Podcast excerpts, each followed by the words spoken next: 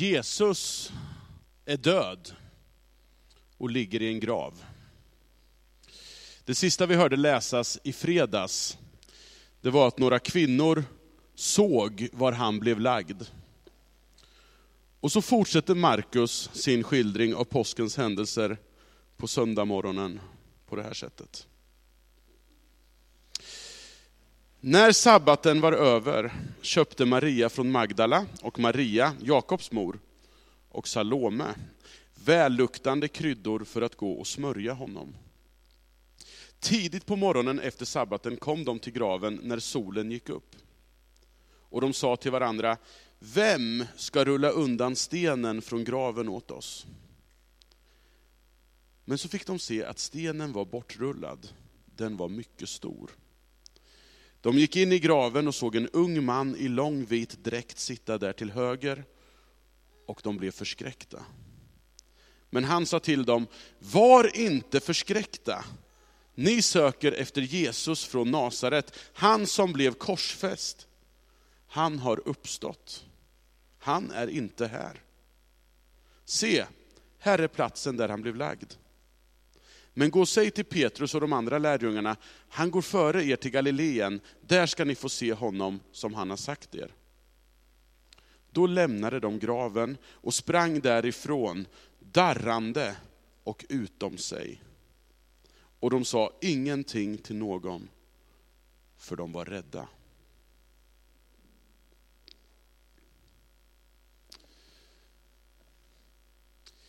Punkten. Ni vet vad en punkt är? Den ser ut så där. Och den används, det vet vi alla sedan vi lärde oss att skriva, för att avsluta en mening. Varje mening som är ett påstående ska avslutas med en punkt. Det vet ni säkert. Efter en punkt så är man fri att påbörja en ny mening och ett nytt påstående. Och i dagens evangelietext så möter vi några kvinnor som går till en grav för att sätta punkt. De ska sätta punkt för det som under en tid har varit deras livs mening. Man har investerat allt i tron på att Jesus var Messias. Den kung som Gud hade utlovat, som skulle befria och upprätta Israel igen. Och påskfirandet i Jerusalem, som man trodde förmodligen enbart skulle skiljas från nästa händelse med ett kommatecken. Alltså i en lång, eh, liksom en, eh, ytterligare en händelse i en lång uppräkning av andra händelser på vägen till makten. Så det här påskfirandet blev inte ett kommatecken, utan det blev en punkt. Döden är oåterkallelig, det vet alla. Jesus är död. Och nu återstår egentligen bara att ta in det här smärtsamma som har hänt, att en gång för alla sätta punkt och gå vidare. Och kvinnorna går till graven med välluktande kryddor för att smörja Jesus kropp. Och förmodligen fungerade den handlingen som ett bra sätt att bearbeta det som har hänt, så att man skulle kunna sätta den där punkten och börja om. Det är dags att börja snickra på en ny livsmening Livet måste gå vidare, the show must go on, hur hårt det än är att ta in det. Och då när de ska göra det här så kan man ju bara ana de traumatiska och olustiga känslor som griper tag i dem när de ser att stenen är bortrullad och så upptäcker de att kroppen är borta. Tar det aldrig slut? Inte nog med att man har torterat och dödat deras Jesus, och alla de förhoppningar som han hade knutit till honom. Nu har även den döda kroppen tagits ifrån dem. Då lämnade de graven och sprang därifrån, darrande och utom sig, och de sa ingenting till någon, för de var rädda. I de äldsta bevarade handskrifter vi har av Markus evangeliet så slutar skildringen med de orden. Kvinnorna som skulle sätta punkt får inte möjlighet att göra det, utan står där inför en tom grav. Vad ska de dra för slutsats av det? Och på samma sätt är det med oss som läser om den här händelsen nästan 20 sekel senare. Vad drar vi för slutsats av att den där specifika graven utanför Jerusalem den där specifika söndagsmorgonen var tom? Helt uppenbart det är att många människor strax efter den här händelsen var övertygade om att det faktiskt förhöll sig så som den unge mannen i lång vit dräkt som kvinnorna möter i graven säger. Han är inte här, han har uppstått. Inget annat kan förklara den explosionsartade spridning som det här budskapet fick, än att de som förde det vidare verkligen trodde på det. Men, och här invänder ju vi, att de kunde tro på det då, det är ju en sak. Men kan vi som upplysta människor 2017 tro på något så vansinnigt märkligt som att en död man uppstår från de döda? Nu ska vi veta att, dö, att, de, att, dö, att uppståndelse från de döda var inte någonting som man utan vidare trodde på då heller. Det är helt uppenbart att alla runt Jesus förstod det som att döden var det oåterkalleliga slutet, den slutgiltiga punkten som tydliggjorde att Jesus inte var den de trodde att han var. Kvinnorna vid graven de verkar vara helt inne på att sätta punkt och sen gå vidare. Man förväntade sig inte ens i de vildaste fantasierna att något sånt här skulle kunna ske. Inte ens den unge mannen som de möter i graven kan få dem att ändra inställning, utan de går därifrån och är rädda. Jesus är död. Punkt. Men någonting sker som ingen hade väntat sig, som förvandlar de av sorg och rädsla instängda och gömda lärjungarna till frimodiga förkunnare av att som förklaring till den tomma graven ange att Jesus har uppstått från de döda.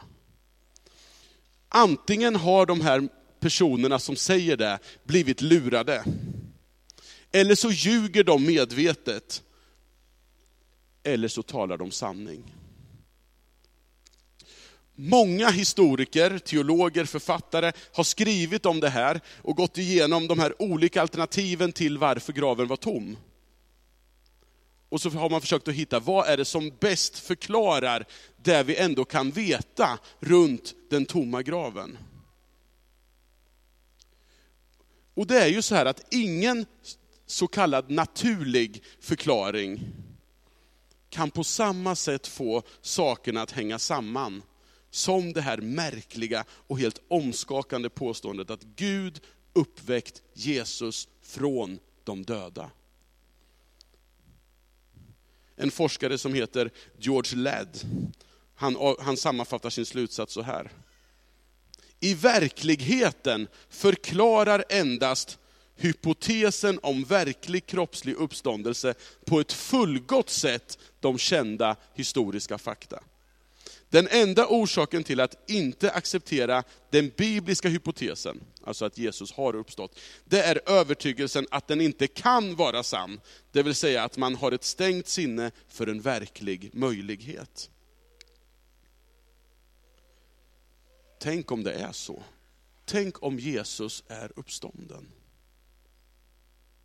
Om vi ska ta Nya Testamentet på allvar, så står hela den kristna tron och faller med huruvida Jesus har uppstått eller inte.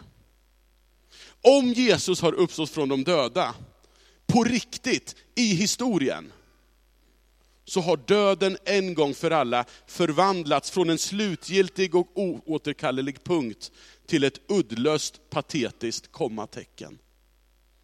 Jesu uppståndelse förstås i Nya Testamentet som en sorts prototyp för den nya skapelsen. En sorts förebild för vad Gud vill göra med hela sin skapelse. I Korint, dit Paulus skriver första Korinthierbrevet och som vi hörde läsas här i inledningen, så var man så präglad av sin samtids världsbild och syn på andlighet, att man förnekade uppståndelsen som en fysisk historisk händelse i tid och rum. Man såg ner på det materiella, på det fysiska, som något som man skulle bli fri ifrån. Den materiella världen var en dålig plats som vi hade att bli befriade från, upp i en själslig, okroppslig existens. Och då sparar inte Paulus på krutet för att betona betydelsen av uppståndelsen.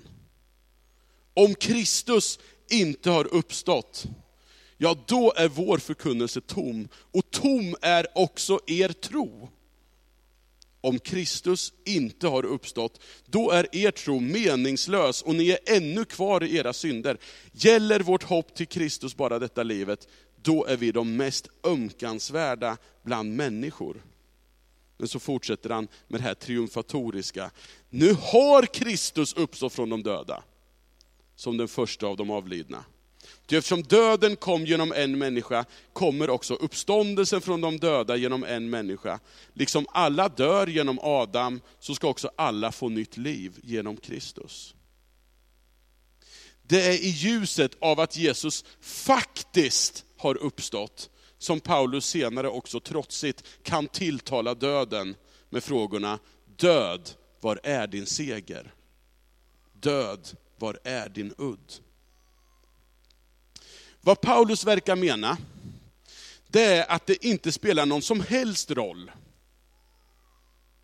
Det är fullständigt, spelar ingen roll, det är fullständigt oviktigt hur härliga andliga upplevelser vi människor har.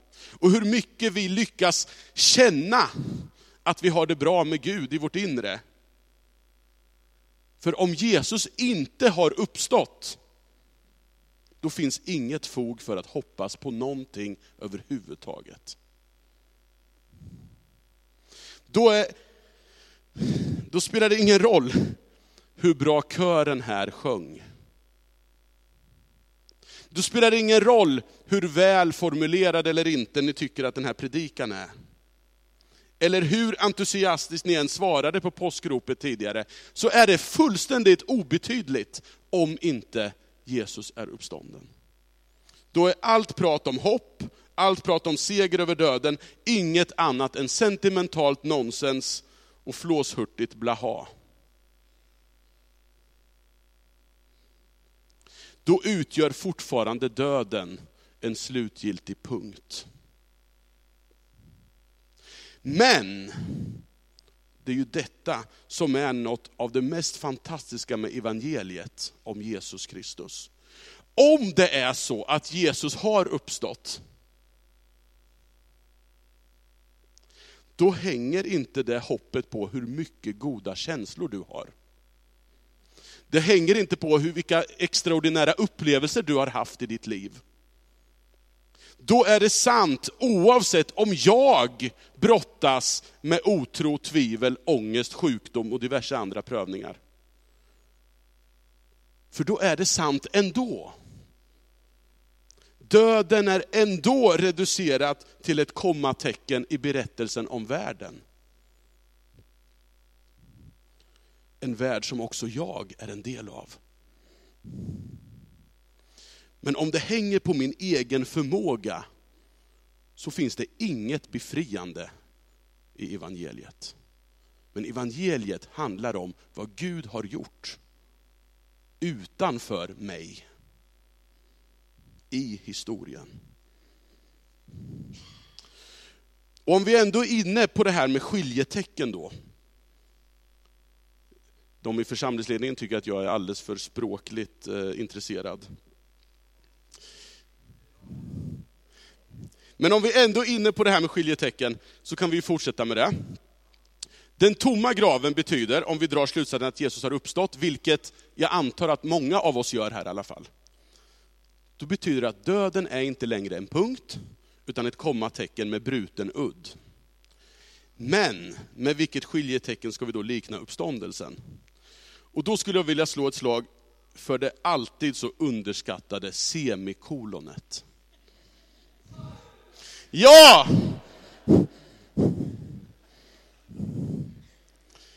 Ett semikolon binder samman satser med varandra och kan användas istället för så kallade samordnade, samordnande konjunktioner. Som till exempel så, för och och. Så utifrån Nya Testamentet så är det omöjligt att sätta en punkt efter Jesu uppståndelse. Uppståndelsens innebörd får nämligen omedelbara konsekvenser för hur vi betraktar världen och oss själva i den. Det innebär nämligen att en ny skapelse, en ny ordning präglad av nåd, kärlek, försoning, rättvisa, fred, har brutit in i tiden. Nu. Det är liksom Guds ja till allt det som Jesus har sagt och gjort. Och att genom anden då föregripa, gestalta och förkunna den här nya ordningen som en dag träder in i full kraft, utgör den kristna kyrkans, inklusive Korskyrkans och alla andra kyrkor i Norrköpings existensberättigande. Och det är ju det livet som vi har döpts in i. Att bekänna uppståndelsen, det är också att leva som om det har hänt. Joel Halldorf skrev i Expressen igår. Visst finns mörkret kvar i världen, vi ser det varje dag. Men människan inbjuds till att leva som om allt har förvandlats.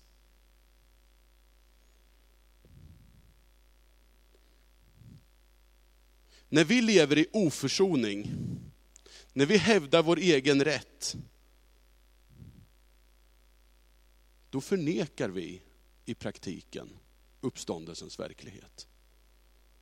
Det liv vi lever kallas vi att göra som en bekännelse på att Jesus är uppstånden.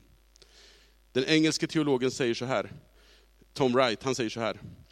Tron på Jesu uppståndelse är inte bara en fråga om en udda händelse för 2000 år sedan. Genom tron på uppståndelsen kan vi återupptäcka hoppet också på 2000-talet. Detta hopp uppstår när vi förstår att en annan värld är möjlig. En värld i vilken de rika, mäktiga och skrupelfria trots allt inte får sista ordet. Jesu uppståndelse kräver att vi ändrar vår världsbild. Och samma världsbildsförändring kommer att göra det möjligt för oss att förändra världen. Är det någonting den här världen behöver, så är det hopp. I en tid då forskarna är de som låter som dåtidens domedagsprofeter, så rymmer den kristna uppståndelsen ett hopp. Inte bara ett hopp som är reducerat till en immateriell del av människan, som man trodde i Korint, utan ett hopp om hela skapelsens upprättelse. Och kanske finns du här idag, som precis som de här kvinnorna som gick till graven, har velat sätta punkt. Kanske har du blivit besviken, av rädsla att bli besviken igen vill du sätta punkt för allt som andas hopp. Men graven var ju tom. Alternativa förklaringar håller inte. Kan du då verkligen sätta den där punkten för att hoppas? Kanske har du sökt dig hit idag för att du vägrar sluta hoppas på att Jesus är uppstånden. Som vägrar sluta hoppas att Jesus och hans tal om en ny ordning inte är en naiv utopi bara, utan har en reell täckning i den tomma graven. Kanske det här som trots allt i den här världen, som pekar på att döden fortfarande har sista ordet, vill leva i den där satsen som följer efter uppståndelsens semikolon av att tillsammans med andra söka Guds rike och vara goda nyheter om hopp för vår stad. Jesus Kristus är uppstånden.